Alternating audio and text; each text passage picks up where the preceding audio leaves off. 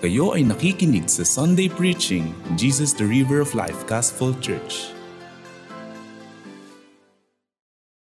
Praise God. Maraming salamat po in behalf of the pastoral team. Kami po ay nagpapasalamat sa mga ministries na binubuo ng bawat isa. Indeed na nakikita po ng Panginoon ang inyo pong mga pagpapagal. From the evangelism, worship, prayer, ushering, ano pa ba, uh, lahat ng ministry sa youth, sa men's, sa women's. Praise God po sa inyo pong mga buhay. At uh, patuloy po kayong gamitin ng ating pong Panginoon. Amen. Praise God. So ngayon po, let's just, just dive into the Word of God. Ngayon po ay nasa Book of Mark pa rin tayo and praise the Lord, we are in the second chapter verse 23 hanggang 3 to 12. Okay, Mark chapter 2 verse 23 if you have your Bible with you hanggang uh, chapter 3 verse 12 ang ating pong pag-aaralan ngayong pong umaga. If you have your Bible with you, uh, please open it and stand with me.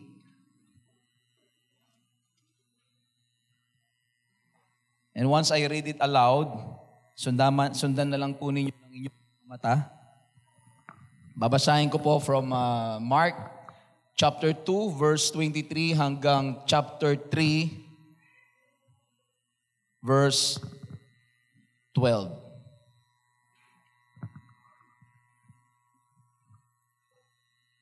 Okay? Sabi po rito, one Sabbath, he was going through the grain fields, and as they made their way, his disciples began to pluck heads of grain. And the Pharisees were saying to him, Look, why are they doing what is not lawful on the Sabbath? And he said to them, Have you never read what David did when he was in need and was hungry? And he and those who were with him, how he entered the house of God in the time of Abiathar the high priest, and ate the bread of the presence, which it is not lawful for any but to the priest to eat and also gave it to those who were with him. And he said to them, The Sabbath was made for man, and man for the Sabbath. So the Son of Man is Lord even of the Sabbath. And again he entered the synagogue and was there with a withered hand. And they watched Jesus to see whether he would heal him on the Sabbath so that they might accuse him. And they and he said to the man with the withered hand, Come here. And he said to them, Is it lawful on Sabbath to do good or to do harm, to save life or to kill? But they were silent. He looked around at them with anger, grieved at their hardness of heart, and said to the man, Stretch out your hand. Stretch it out. And his hand was restored. And the Pharisees went out and immediately held counsel with the Herodians against him and how to destroy him. Let's pray. Father God, once again, we thank you, Lord, for this morning. We just want, Father God, that you will open our eyes to see, open our hearts, Lord God, open our ears to hear your word para po aming pong maisapabuhay, hindi lang marinig, kundi makita po sa aming pong mga buhay ang inyo pong mga salita. Salamat, Panginoon. May you be glorified today. In Jesus' name we pray. Amen. Amen.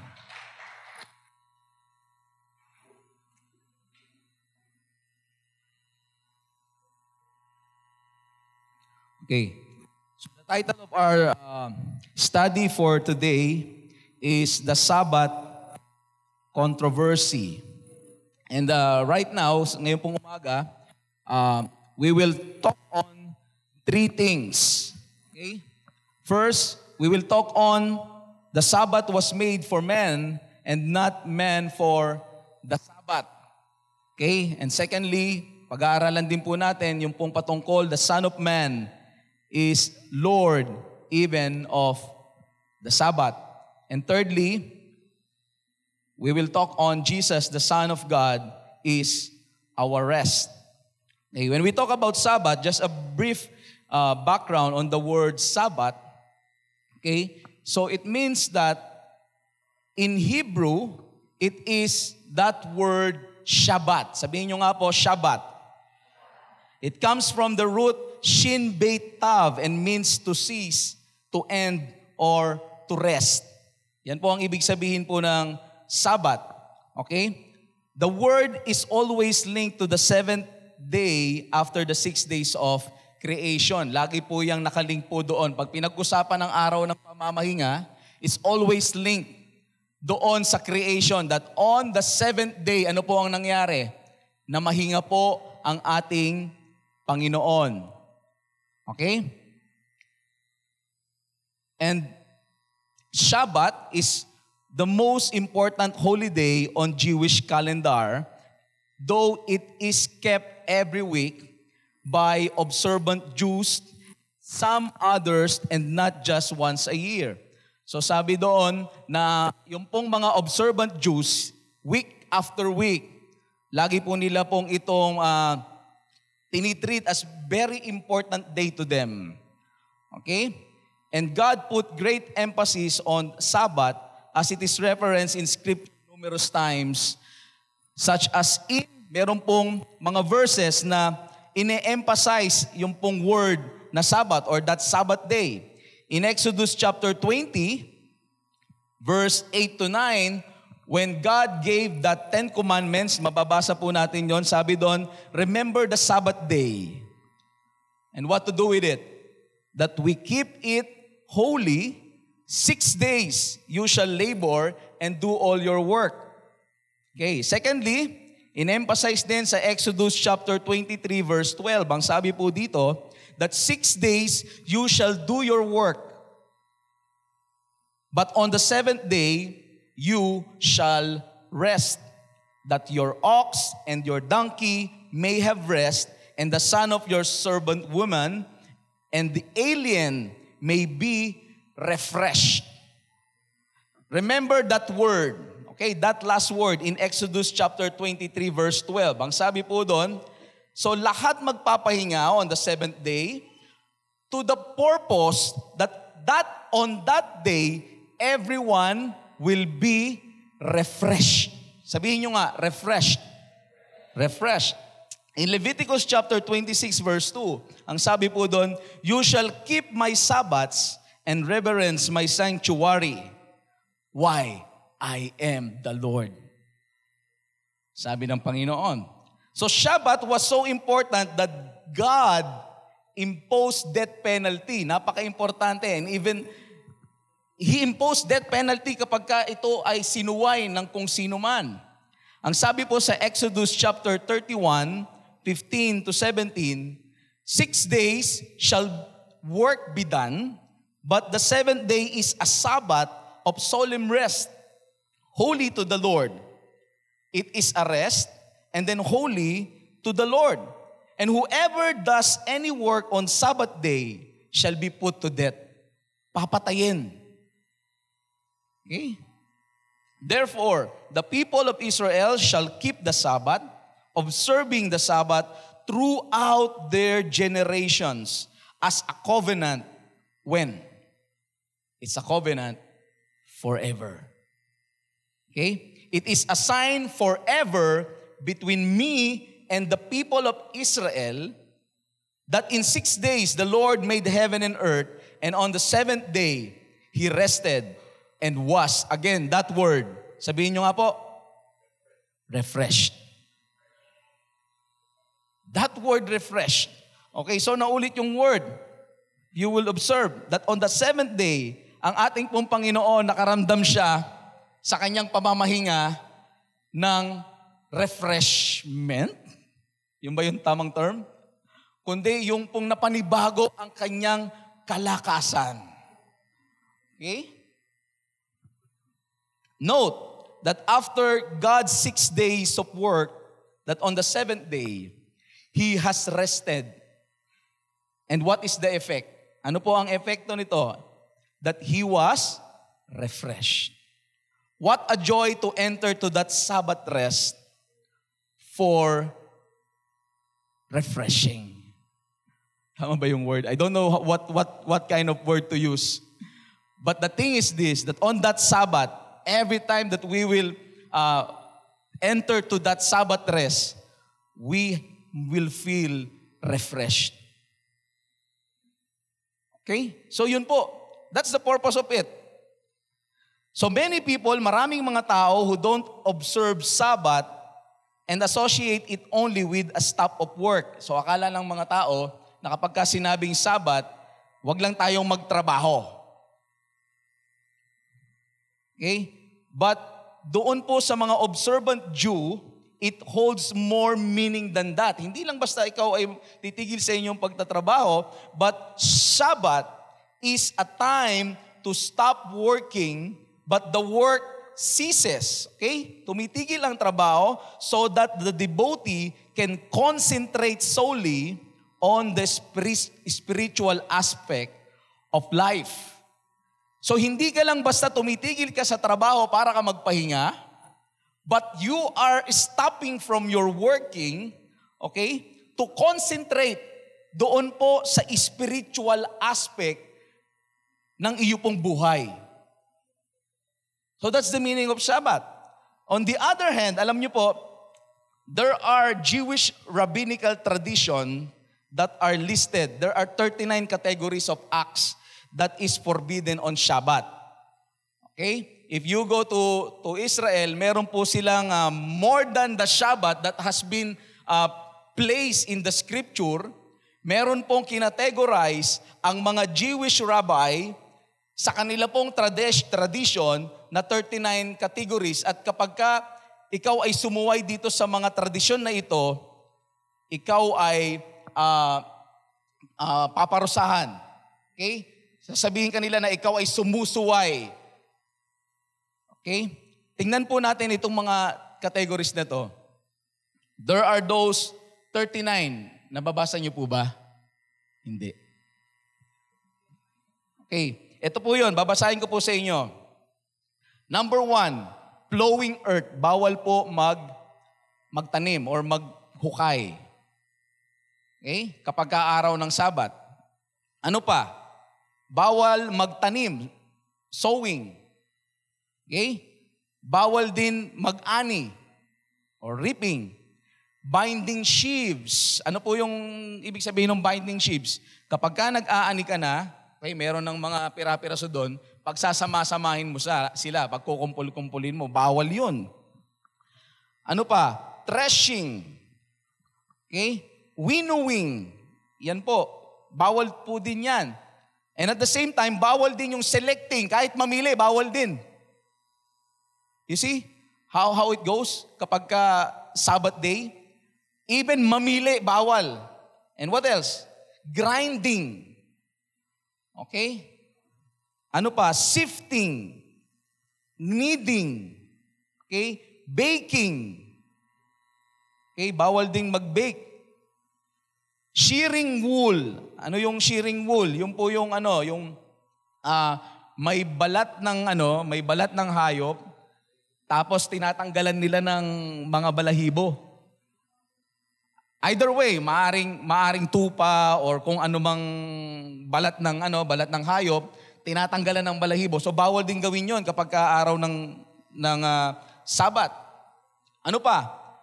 Kung bawal ang shearing wool, bawal din ang washing wool. Bawal linisin yung mga wool na yon. And then bawal din yung beating ng wool. Oh, daming, daming wool, no? Bawal din yung dyeing ng wool. Ibig sabihin, kinukulayan yung wool. Okay? And then, meron pa about the, the threads. Bawal ang mag-separate ng two threads. Okay? Ano pa? Bawal din ang tying. Bawal magtali ng kahit anong bagay. Ano pa? Bawal din yung magtanggal ng tali or untying. Okay? Nararamihan na kayo? Okay, ano pa? So, bawal din yung mag-separate or sorry, uh, spinning, weaving, beating wool, dyeing wool, spinning, weaving, making two loops. Bawal din po yan. Weaving two threads, separating two threads, tying, untying, sewing stitches, bawal ding manahi. Bawal din magpunit or tearing or trapping. Okay? Bawal din yan. Trapping, yung magpapain ka ng something. And then slaughtering, bawal din. Yung flaying, bawal din yan. Or yung, yung tinatawag na peeling the skin off. Tinatanggal yung skin. Tanning, bawal din yan. Okay? So sino mga mahihilig magkulay? Bawal yon. Scraping hide or yung binabalahibuhan yung balat. Okay. Marking hide, minamarkingan. Cutting hide to shape. Writing two or more letters. Bawal din yan sa araw ng Sabat. Okay, biruin nyo, no? Ano pa? Erasing two or more letters. Bawal yan sa araw ng Sabat. Building, demolishing, extinguishing a fire. Pati pag papatay ng uh, apoy, bawal din. So kapag ka yung bahay mo nasusunog, paano? Diba? Okay? Ano pa? Sabi pa dito, extinguishing a fire, kindling a fire. So yung magpaparingas ka ng apoy. Okay. Or ano pa, putting the finishing touch on an object. Bawal din niya na gawin. Ito, ito matindi. Bawal din yung mag-transport ng isang object from a private to a public domains over 4 cubits. Alam niyo po yung 4 cubits? Yung po ay 1.8 meter kapag ka kinumbert nyo. So ibig sabihin, itong bagay na to, bawal ko tong buhatin hanggang dito. 1.8. Yan, hanggang dito. So bawal yon kapag ka araw ng Sabat, hindi mo po pwedeng gawin yon. Magkakasala ka. So these 39 categories are those things that has been added on the shoulders of every Jew given by these Pharisees and scribes that gave heavy burden on each people. The point is this, meron pong binigay ang Panginoon na Sabbath day for all of us. But the thing is, itong mga mga Pharisees and scribes, they added something to it. Kaya nga kung papansinin po ninyo, ang ating pong Panginoon, yung tone niya, Come to me, all you are heavy laden. Why? Kasi napakabigat nung pasanin lahat ng mga tao. At sabi ng Panginoon, Come to me and I will give you rest. In Matthew chapter 23, verse 4, sabi doon, they tie up heavy burdens hard to bear and lay them on people's shoulder. Okay? But they themselves are not willing to move them with their finger. If you would imagine, yung ating pong Panginoon kapag ka po siya ay humahayo, laging may mga kasunod na mga pariseo. Okay? Bakit sila po pwede silang mas maglakad ng malayo? Pero kapag ka yung iba na ang tinitignan nila sa kanila, bawal. Okay? Before we go to our text today, I want to show you first some of the stories in the scripture where Jesus healed a person on a Sabbath day. Ang Panginoon po natin, ang hilig niyang mag, mag, uh, magpagaling ng mga tao kapag ka araw ng Sabbath. In John chapter 5, 1 to 17, most of you knows this. At sabi po dito, pagkatapos ng mga bagay na ito ay nagkaroon ng pista ang mga Hudyo at umahon si Jesus sa Jerusalem. Sa Jerusalem ngay may isang tangke sa tabi ng pintuan ng mga tupa na sa wikang Hebreo ay tinatawag na Bethesda na may limang portiko. Nasa mga ito ay nangaghandusay ang marami sa kanilang mga may sakit, mga bulag, mga pilay, mga natutuyo, sapagkat lumulusong ang isang anghel ng Panginoon sa mga tanging panahon sa tangke at kinakalawkaw ang tubig at ang unang manaog sa tangke ay pagkatapos na makalawkaw ang tubig ay gumagaling sa anumang sakit na dinaramdam. Verse 5, at naroon ang isang lalaki na may tatlumpung tatlongput walong taon nang may sakit. Nang makita ni Jesus na siya'y nakahandusay at mapagkilalang siya'y malao ng panahong may sakit, ay sinabi niya sa kanya, Ibig mo bang gumaling? Tinanong ni Jesus. At sumagot sa kanya ang lalaki na may sakit, Ginoo, wala ng taong maglusong sa akin sa tangke pagkalawkaw sa tubig. Datapwat samantalang ako'y naparoon ay nakalusong na muna ang iba bago ako. Okay, so na nagets niyo po yung yung yung uh, story. Ang sabi doon, meron pong tinatawag na Bethesda. Okay? So yung Bethesda po is a pool na kung saan ang sabi po nila, kapag ka daw po may bumababang mga anghel, kinakalawkaw po yung tubig. At kapag ka kinalawkaw yung tubig na yun at may sakit ka, pag lumubog ka ron, gagaling ka.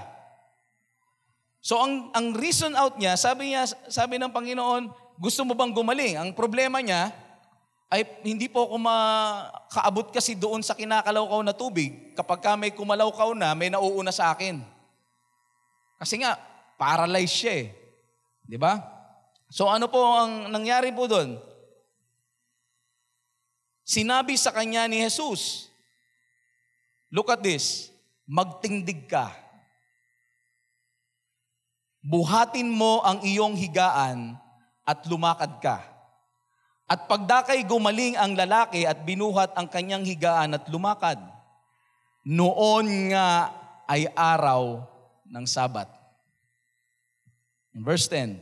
Kaya sinabi ng mga Hudyo sa kanya na pinagaling, ito'y araw ng Sabat at hindi matuwid na buhatin mo ang iyong mga higaan.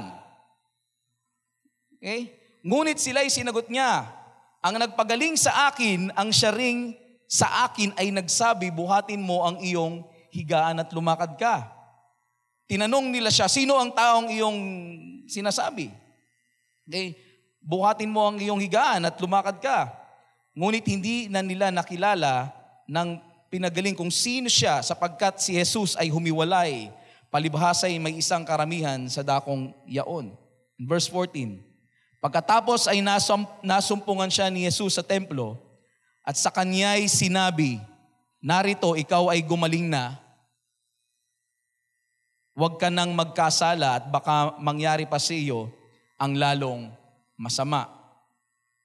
Umalis ang tao at isinay, sinaysay sa mga Hudyo na si Kristo ang sa kanya'y nagpagaling. At dahil dito ay pinag-usig ng mga Hudyo si Jesus sapagkat ginagawa niya ang mga bagay na ito sa araw ng Sabat. Datapwat sinagot sila ni Jesus, hanggang ngayon gumagawa ang aking ama at ako'y gumagawa pa rin. Ano po ang mapapansin po natin sa tagpong ito sa pahayag ng mga Hudyo? Ano po ang ma-observe po ninyo? Mas tinignan pa nila yung pagbubuhat niya ng kanyang higaan sa araw ng Sabat kaysa sa kagalingan na natamo niya. You see these Pharisees? Mas tinignan pa nila na siya ay sumusuway sa Sabat kaysa yung makita nila ang isang tao pinagaling ng Panginoon na may sakit for 38 years. Dito mapapansin natin na ang biyaya ng Panginoon is more than the loss of men. Do you believe that? That the grace of God is more than the laws of men. At tingnan po ninyo yung insensitivity ng mga taong ito that for 38 years, ito pong may karamdaman ay gumaling. Okay? Finally, nakalakad at binitbit ang kanyang higaan, tapos gagawaan pa nila ng issue na ito ay araw ng Sabat at hindi ka dapat magbuhat ng kung ano paman.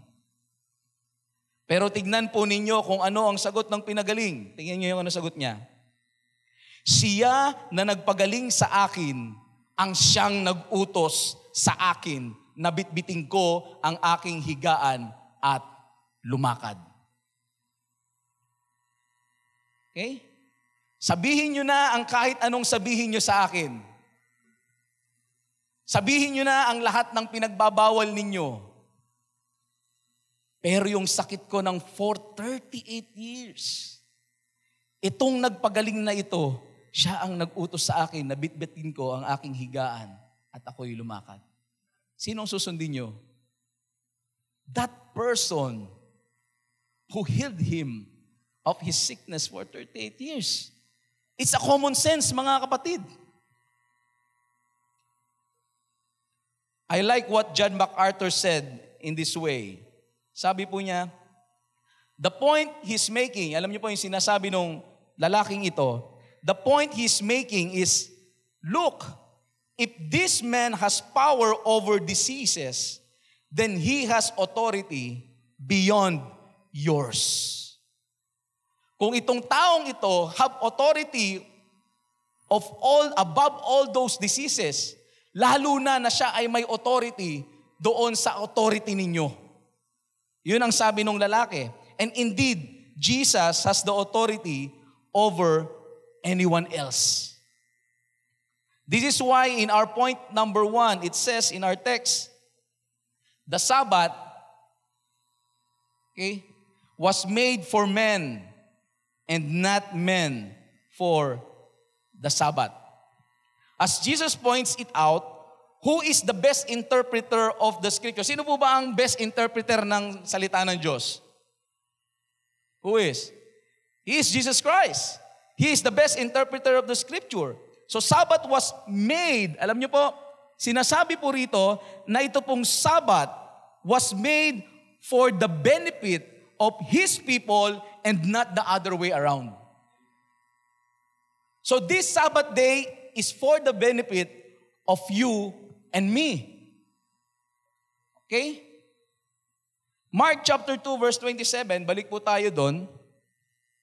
At he said to them, the Sabbath was made for men, not men for the Sabbath. In our text, verse 23 to 27, we can read how the Pharisees accused them of doing unlawful thing on a Sabbath. Ano po yung nakita ng mga Pharisee na unlawful doon sa ginagawa ng mga disciple? Ano po yung nakita po nila? They are plucking heads of grain. Okay, bawal po yon sa kategory ng mga pariseo.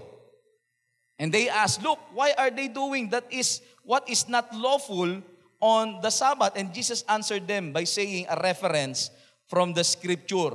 Ang ating pong Panginoon, if He explains something for us, for them to understand. Okay? Lagi po siyang nagko-quote ng scripture. At ang ginagamit po niya, walang iba kundi what? Wala pa namang New Testament noon eh. It's the Old Testament. That's why we see, ang sabi pa po niya doon, hindi mo ba nabasa what an eye-opening sa mga Pharisee? Di ba? Araw-araw kayo sinasabi na kayo ay mga matuwid at you are uh, magnificent sa pag bilang isang dalubhasa ng salita ng Diyos. Pero ang sabi ng Panginoon, hindi niyo ba nabasa to? Have you never he, read what David did? When he was in need and was hungry, he and those who were with him, how he entered the house of God. Okay? In the time of Abiathar the high priest and ate the bread of the presence, which it is not lawful for any but the priest to eat, and also gave it to those who were with him. That is found in 1 Samuel chapter 21, verse 1 to 6. Nung time po na ito, si Samuel ay pinaghahanap ni Saul para patayin. Then suddenly, his best friend Jonathan told him to run away. Hanggang sa dumating ang point, dumating yung time na sila po ay nagutom kasama ng kanyang mga uh, mga tagasunod ni, ni, ni David. David is the anointed king at this moment. Pero hindi pa, pa niya nilalagay ang kanyang sarili doon because he don't want to touch the anointed one. Ayaw niyang pangunahan ang Panginoon. Okay? Meron siyang patience to wait for the Lord to put him into that place being the king of Israel. Basahin po natin yon 1 to 6. When David, the anointed king of Israel, okay, uh, is running from Saul to kill him. Sabi po dito, Then David came to Nob, to Ahimelech, the priest, and Ahimelech came to meet David. trembling, and said to him, Okay, why are you alone and no one is with you? And David said to Ahimelech the priest, The king has charged me with a matter and said to me, Let no one know anything of a matter about which I send you, and with which I have charged you. I have made an appointment with the young men for such and such a place. And now then, what do you have on hand? Ano ang nasa sayo? Give me five loaves of bread and whatever is here. Okay? Bigyan mo ako ng pagkain. Meron pa nga specific, five loaves of bread or whatever, kahit anumang nandito. And in verse 4, ang sabi ng, ng priest, and the priest answered David, I have no common bread on hand, but there is holy bread. And if the young men have kept themselves from women, okay, okay lang nilang kainin yon. Sabi ni sabi nung nung nung, nung priest. And David Okay? And David answered the priest, Truly women have been kept from us as always when I go on an expedition. The vessel of the young men are holy. Okay? Even when it is an ordinary journey, how much more today will their vessels be holy? So the priest, anong ginawa po ng priest? They gave him the holy bread, for there was no bread there but the bread of the presence, which is removed from before the Lord to be replaced by hot bread on the day it is taken away. So kung mapapansin po natin, okay, isa pong kasalanan na iyon po ay gawin, na yung pong bread of the presence ay ibigay doon kay David. But what is the purpose? Here we can see, okay, here we can see that life is over ceremonies and rituals. Mas importante ang buhay kesa sa mga ceremony or sa mga rituals. You can do all the rituals and ceremonies you want anytime, but life exists only once. So Jesus prioritized life over their own rituals. Yung nung pinaliwanag ni Jesus Christ itong nangyari kay David na to, okay, it is wrong for them to have that bread. But in understanding, in common sense, buhay na ang nakataya dito. That's why he allowed it to happen. Yung priest. Anyway, alam niyo po, yung pong priest na yon ay si, si, si David ay hindi dapat nang doon na nanghihingi ng, ng bread kung siya po ay hari na that time. He is the king that time actually. Okay? Hindi dapat siya nanghihingi ng bread doon. And same as Jesus Christ. Kung hindi, okay, kung hindi, uh, kung kinilala nila ang Panginoong Yeso Kristo that time, yung mga alagad ni Kristo, hindi dapat nagpa-pluck ng, ng grains sa field. Because He is the Messiah. So Jesus prioritized life over their own rituals or their own version of Sabbath. Remember that Sabbath was intended to help people and not to burden those people. So Jesus so emphasized that we do not need those rules and regulations or rituals and depend on our own works to enter into His rest. Hindi na natin kailangan yung mga ritual na yon para po tayo ay maka-enter doon sa Sabat na dapat nating harang, hangarin na si Kristo.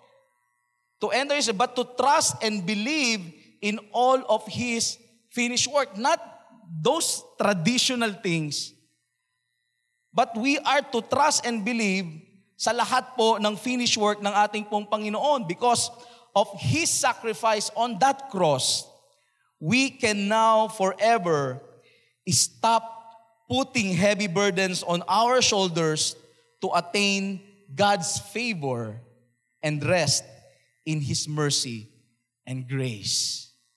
Hindi na po natin kailangan na pahirapan ang ating pong mga sarili na nagtayo ay nagpepenitensya kapag araw ng mahal na araw.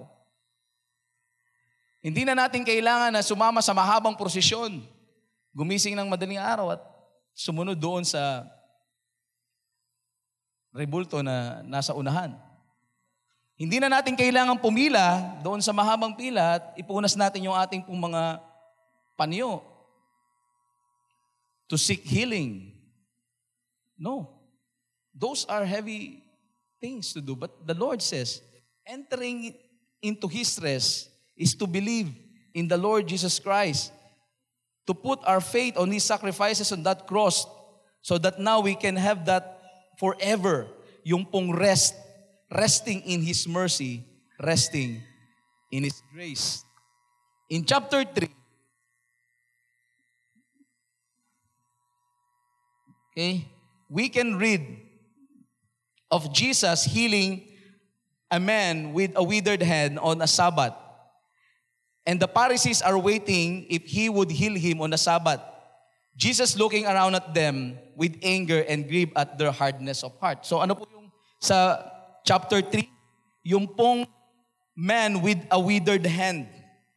Naghihintay yung mga Pharisees kung pagagalingin ni Kristo itong uh, may sakit na ito o na Sabbath. So ang tanong ng Panginoon, is it lawful on a Sabbath to do good or to do harm? Ano po ang sagot? Okay. Is it lawful on a Sabbath to do good or to do harm? To save life or to kill? On a parallel verses of the synoptic gospel, in the book of Matthew chapter 12 verse 11, ang sabi po ron, He said to them, Which one of you who has a sheep, if it falls into a pit on a Sabbath day, okay, will not take hold of it and lift it out? Kaya sabi ng Panginoon, kung meron, kung sino man sa inyo, sabi doon, kung meron kayong sheep at nahulog doon sa pit on a Sabbath day, anong gagawin po ninyo? Pababayaan nyo siya na mamatay? Yung, because it is, it is Sabbath? Because it is the ordinance of the church? Because it is part of the being, uh, pagka ginawa ko yun, I will be unlawful? Paghagalitan ako ni pastor kapag ginawa ko yun. Sino sa inyo na kapag ka mayroon nangailangan ng dugo, dahil sa paniniwala nila na bawal magsali ng dugo, ay hindi sinalinan? Kasi bawal sa paniniwala namin yan. But the point is, ang sabi ng doktor, kailangan siyang salinan ng dugo. Kung hindi siya sasalinin ng dugo, siya ay mamamatay. Hindi, bawal sa religion namin yan eh. Yun, namatay. Mabubuhay pa sana kung sinalinan ng dugo. You see how heavy is the burden that these Jews are carrying because of these Pharisees. How they understand or how they interpret the Sabbath. But in fact, when Jesus Christ had interpreted it, it's not the Sabbath, uh, it's not the people for the Sabbath, it is the Sabbath who is for the people. The Sabbath should serve the people. It's not the people who will serve the Sabbath. Yun po ang sabi ng Panginoon. That is why, on that seventh day, ang ating pong Panginoon, ano po ang na-feel niya? He was refreshed. That is why when, when we go to church, and we say that it's a Sabbath day, actually we can, we can say that every day is a Sabbath for us. You know why? Because Jesus Christ is our Sabbath. Every day is a Sabbath day for us. Every time is a Sabbath day for us because Jesus Christ is in us. Okay? So meaning to say, if Jesus is in you, there's no more heavy burden that is upon your shoulder. We are always in rest because we are in the Lord Jesus Christ. You, you understand it, church, na nakukuha nyo po, I, I hope and pray na nakuha nyo po kasi medyo mahirap talaga. you see, ang sabi po doon, those questions na tinatanong ng ating Panginoon, what will you do Kapag ka ang iyong sheep ay nahulog sa pit o na Sabbath day, pababayaan mo ba siya or siya ay save mo? Those are questions that is rhetorical. He asked this to give an emphasis that on that day of Sabbath, okay, if someone needs something or you need to do something, you have to do it. It's a common sense. Then Jesus gave the answer in verse 12. Ano po ang sabi niya po sa, sa verse 12? Of how much more value is a man than a sheep. We are more valuable than a sheep. So it is lawful to do good on a Sabbath. Kaya if you remember nung nakaraang sharing ko, if you are doing something on a Sabbath day that will glorify God, then you are approved.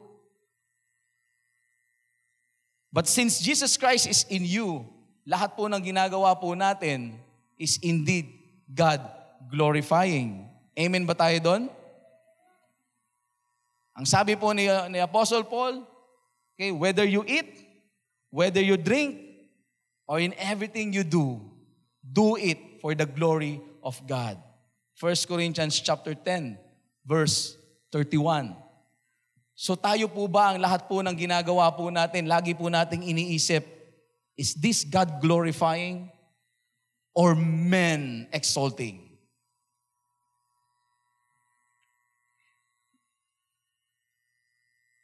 Hebrews chapter 4 tells us that the promise of entering Jesus' rest still stands. So therefore, let us not fail to reach that rest. And in verse 7, the book of Hebrews says it this way. Today, if you hear His voice, okay, ang sabi po ng, ng verse 7 ng chapter 4 ng Hebrews, sabi doon, Today, if you hear His voice, do not harden your hearts. Kung naririnig po ninyo ang tinig ng Panginoong Yeso Kristo, huwag niyong pong patigasin ang inyo pong mga puso. People fails to enter Jesus' rest because of unbelief and disobedience. So the Pharisees and the scribes, though they see it clearly how Jesus is the Messiah, failed to enter His rest because of unbelief. Nakita nila ng mukha ng Panginoon, si Heso Kristo in front of them. But they failed to enter that kind of rest. Mas gusto pa nila doon sa heavy burden. They failed it. They failed to enter to that rest na binibigay ng Panginoon. Why? Because of unbelief. Dahil hindi sila naniniwala. And next is disobedience. Hebrews chapter 4, verse 11 to 12. Ang sabi po doon, Let us therefore strive to enter that rest, so that no one may fall by the same sort of disobedience. Okay? For the word of God is living and active, sharper than any two-edged sword, piercing to the division of soul and of the spirit, of joints and of marrow, and discerning the thoughts and intentions of the heart. How to enter to that rest? Paano po tayo maka-enter to that rest na ibinibigay po sa atin ng ating pong Panginoong Yeso Kristo?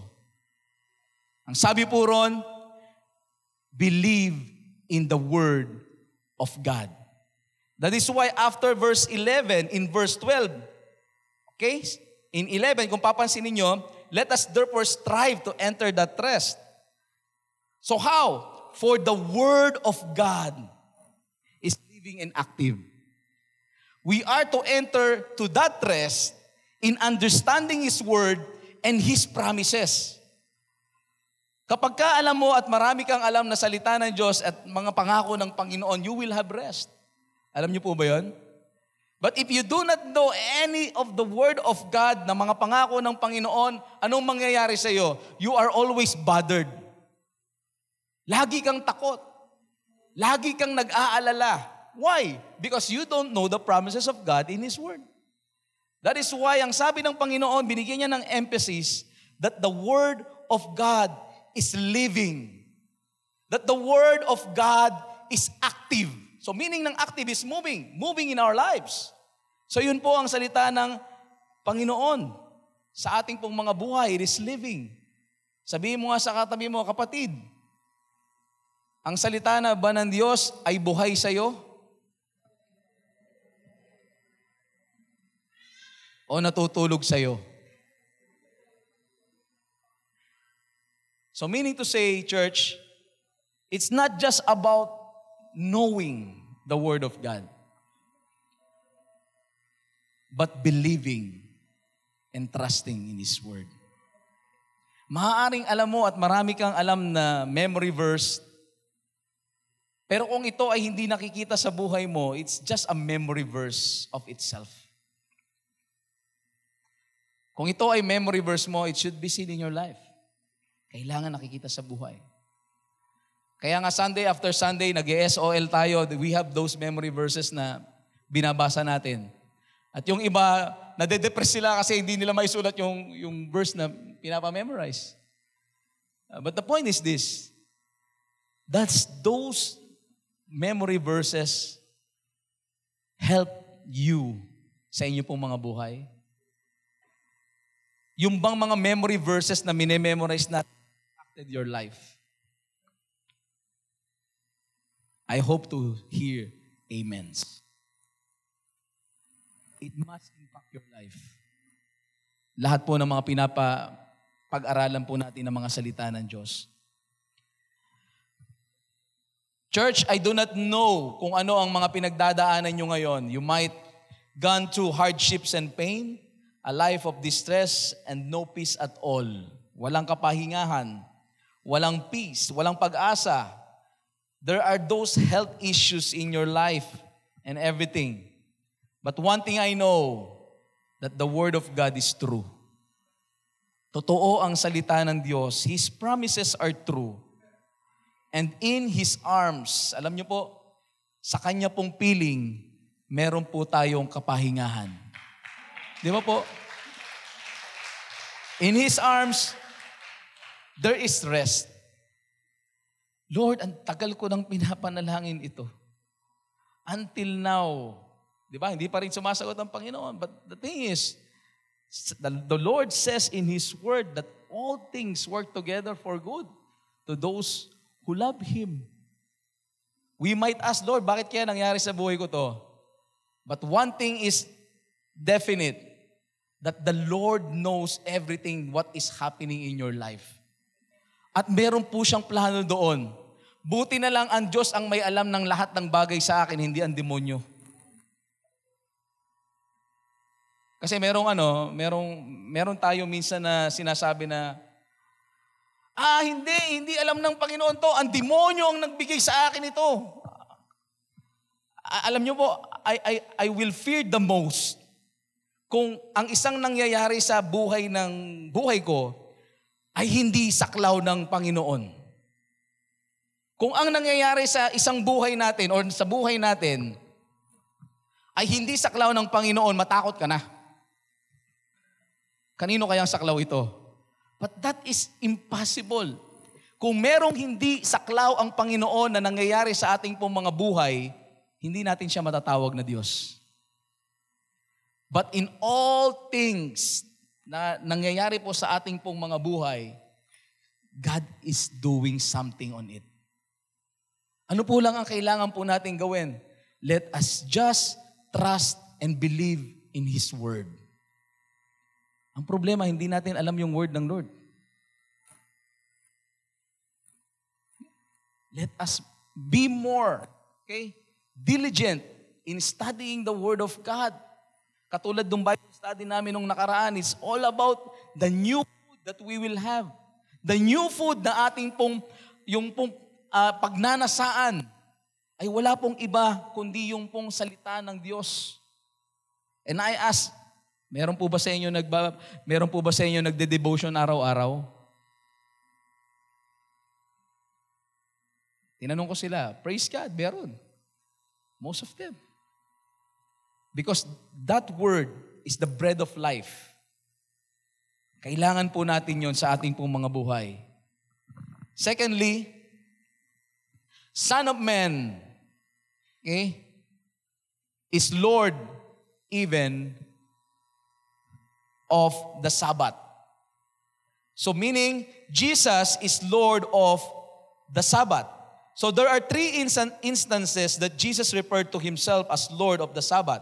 It is found in Matthew chapter 12 verse 8, Mark, yung pong pinag-aaralan po natin, chapter 2, 28, and Luke chapter 6 verse 5. So in these verses, Jesus is proclaiming that He is the one who exercises authority even over the rules and regulation that govern the Sabbath day. Okay? Ang ating pong Panginoon, siya po ang may authority over those rules and regulation because He is the Lord of the Sabbath. Jesus is telling to the world, especially to the legalistic Pharisees, that He was greater than the law and above the laws of the Mosaic covenant because He is God in flesh. He is the author of the law. Kaya wag po tayong magugulat how God, how Jesus Christ interprets the meaning of Sabbath. Because He is the author of it. And how He interprets it, dun po tayo maniniwala.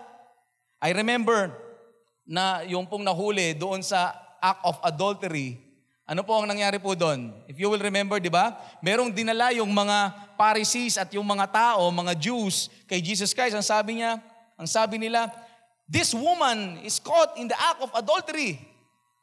In the law of Moses, ang kailangan gawin sa kanya ay batuin. Tama? Ang sabi ni Jesus, ang ginawa ni Jesus Christ, hindi siya agad nagsalita. He stooped down, wrote something. Ano kaya yung sinulat niya na yun? We do not know. Tapos nag, nagbigla siya nagsabi, kung sino sa inyo ang walang kasalanan, siyang unang bumato. And then, stoop down again, then sumulat ulit. Ano ang nangyari? Isa-isa sila, from old, from the oldest to the youngest, isa-isa lang hinagis yung mga bato nila at nagsiuwian. At nilapitan ni Jesus Christ yung woman caught in the act of adultery. Sabi niya, where are they? Who is condemning you? At ang sabi ng babae, no man, Lord. Wala na sila. Ang sabi ni Jesus Christ, go and sin no more. You see? The grace of God is greater than the law of men. Okay.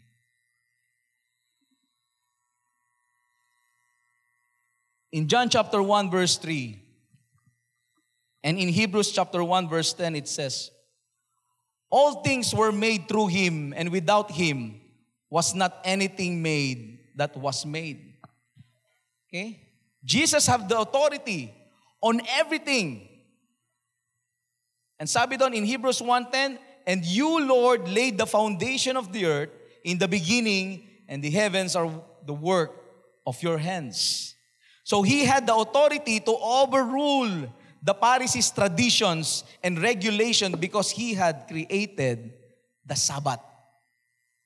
And he is the creator, and the creator is always greater than the creation. And furthermore, Jesus claimed the authority to correctly interpret the meaning of the Sabbath and all the laws pertaining to it.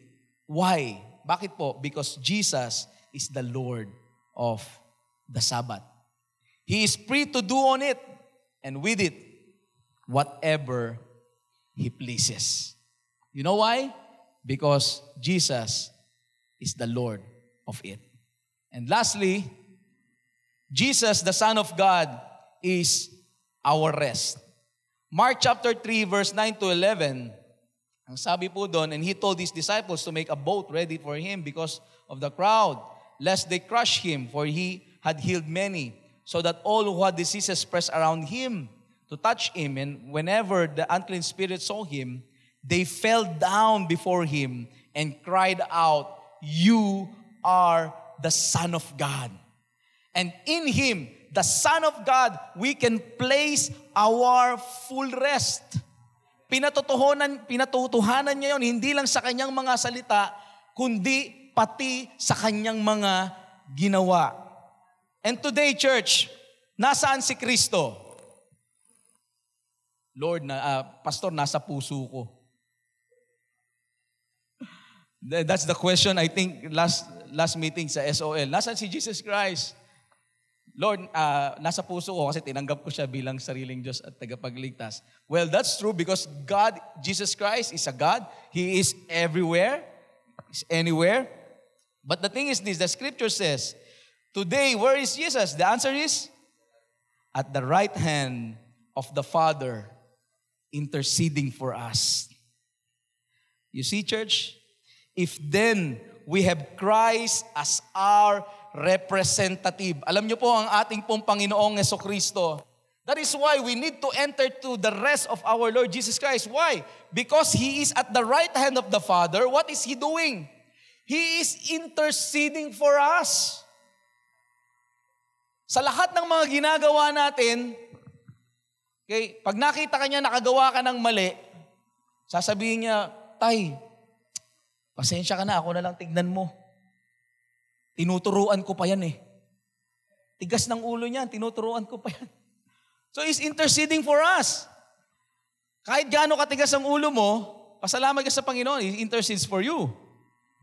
But of course, we do not use that as a license to sin. Okay? So sabi doon, He is interceding for us. So now, if our high priest, if Jesus Christ our high priest, He is at the right hand of God. Now the question is, whom therefore shall I fear? Kanino pa ako ngayon matatakot? Kung si Kristo, ang aking pong high priest who is interceding for me at the right hand of God. If He is for us, who can be against us? If God loves us, who then can separate? The answer is nothing. Church, nothing can separate us from His love. For I am sure that neither death nor life, nor angels, nor rulers, nor things present, nor things to come, nor powers, nor height, nor depth, nor anything else in all creation will be able to separate us from the love of God in Christ Jesus our Lord. In the Son of God, alam niyo po, we are sure. In the Son of God, we have rest.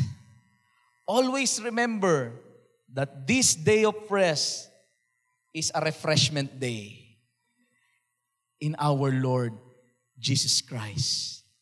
And church, may we feel refreshed every time that we are entering into the rest of our Lord Jesus Christ.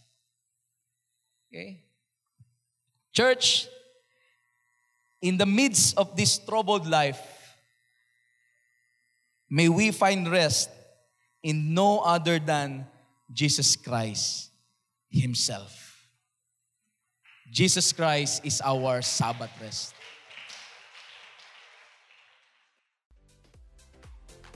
Salamat sa pakikinig. Sa Diyos ang papuri.